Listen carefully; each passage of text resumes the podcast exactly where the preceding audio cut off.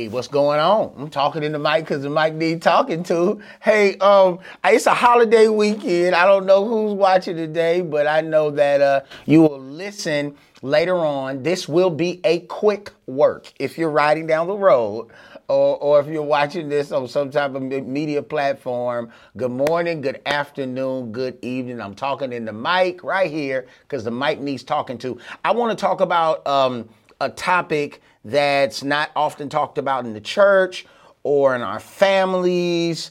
Um, it's the V word, right? It's the V word. The word is to be vulnerable. Like, what is, when you hear the word vulnerable, being vulnerable, what does that mean to you? According to the dictionary, uh, it's uh, of a person in need of a special care, support, or protection because of age, disability, or risk of abuse or neglect. Someone that's susceptible to physical or emotional attack or harm. Let's jump in with both feet because when I I'm a preacher now, but when I was a career drug dealer, I um I would often see signs. I don't even know if those signs are around now, but I would often see signs in California, and they would say, uh, you know, that basically the laws were stricter if you were a thousand feet from a school right? Because if you were selling drugs, you, you were wrong and you would go to jail. But if you were selling drugs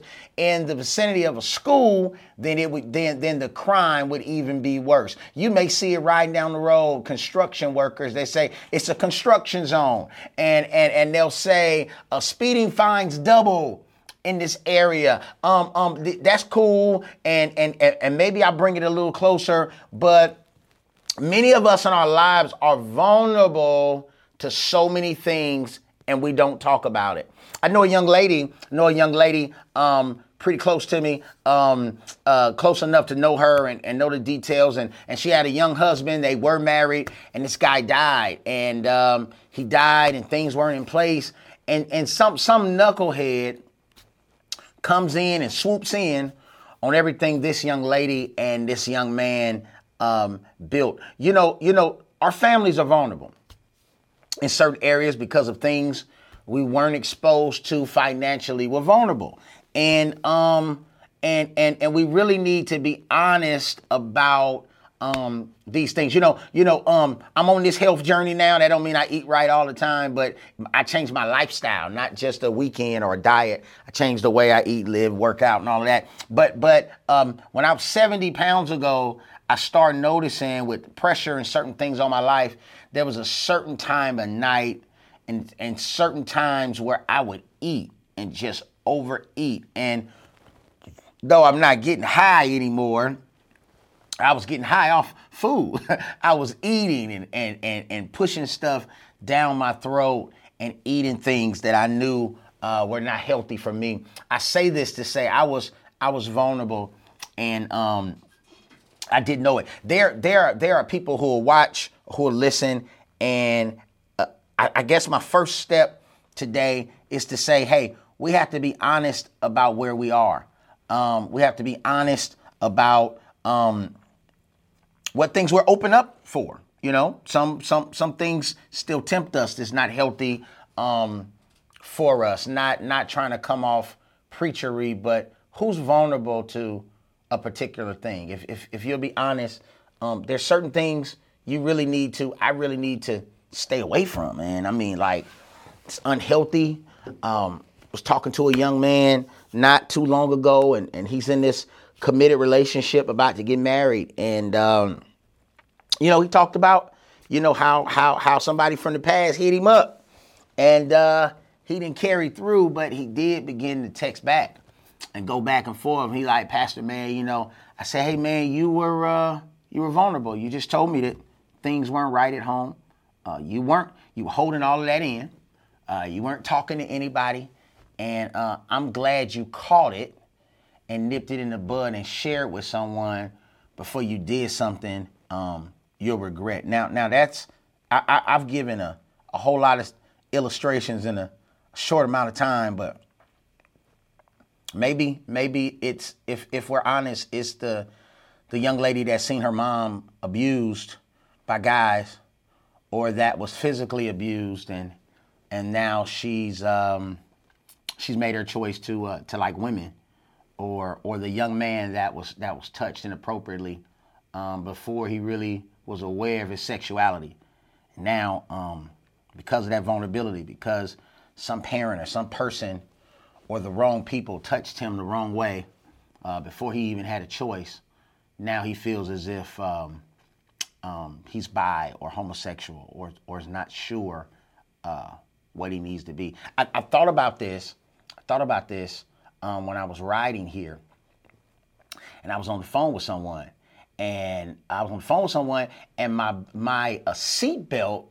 Uh, the ding ding ding ding, y'all know the ding ding ding ding, y'all know the ding ding ding ding, the ding ding ding, the ding ding ding kept happening. I kept driving, and uh, I'll make this short. I'll I'll I'll finish up. It kept happening, and I kept driving. Now, if I get caught driving without my seatbelt, uh, probably gonna get a ticket. If I get in an accident and I don't have a seatbelt, uh, I don't know what side of the fence you're on this, but I'd probably be more safer if I had on my seatbelt. Here's the third thing. I the person on the phone finally said, "You gonna put your seatbelt on?" And and I don't know if I struggled with them telling me what to do as much as I struggled with just doing what I need to do. Here's here's the thing about being vulnerable. You you're gonna have to build some relationships. Um, gonna have to build some relationships around you. Here's here's my advice to you. Here's here's my takeaway to you today. You're gonna have to build some strong, authentic relationships when there isn't a crisis. So when there is a crisis, you're prepared. You're going to need to build some relationships and start looking at things that are already around you that are safe for you.